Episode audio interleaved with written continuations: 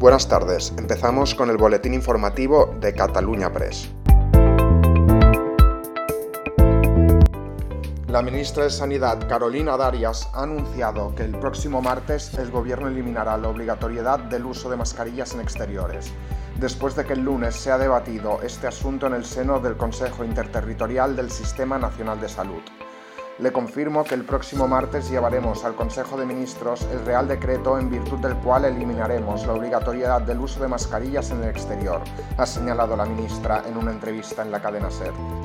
El gobierno decidió no sumarse al boicot a los Juegos Olímpicos de Invierno de Pekín que a nivel político han adelantado algunos países, entre ellos Estados Unidos o Alemania. Así pues, enviará este viernes a la ceremonia inaugural al ministro de Cultura, Miquel Iceta, según han confirmado fuentes de su departamento a Europa Press.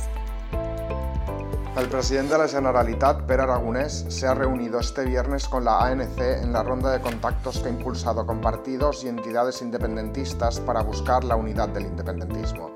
En el encuentro, que ha comenzado sobre las doce cuarenta en el Palau de la Generalitat, el president ha estado acompañado por la consellera de Presidencia, Laura Vilagrà, y también por parte de la A N C, que han asistido su presidenta, Alizenda Palusier, y el vicepresidente de la entidad, David Fernández.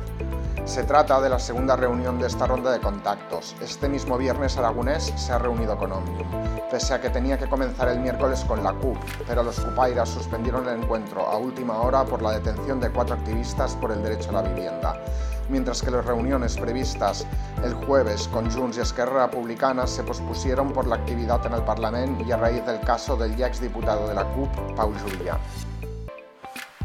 El ministro de Presidencia, Relaciones con las Cortes y Memoria Democrática, Félix Bolaños, ha asegurado este viernes que no contaba con los datos de la encuesta del Centro de Investigaciones Sociológicas sobre las elecciones en Castilla y León que adelantó el ex vicepresidente Pablo Iglesias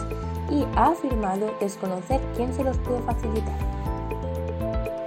Y esto es todo por hoy, seguiremos informando.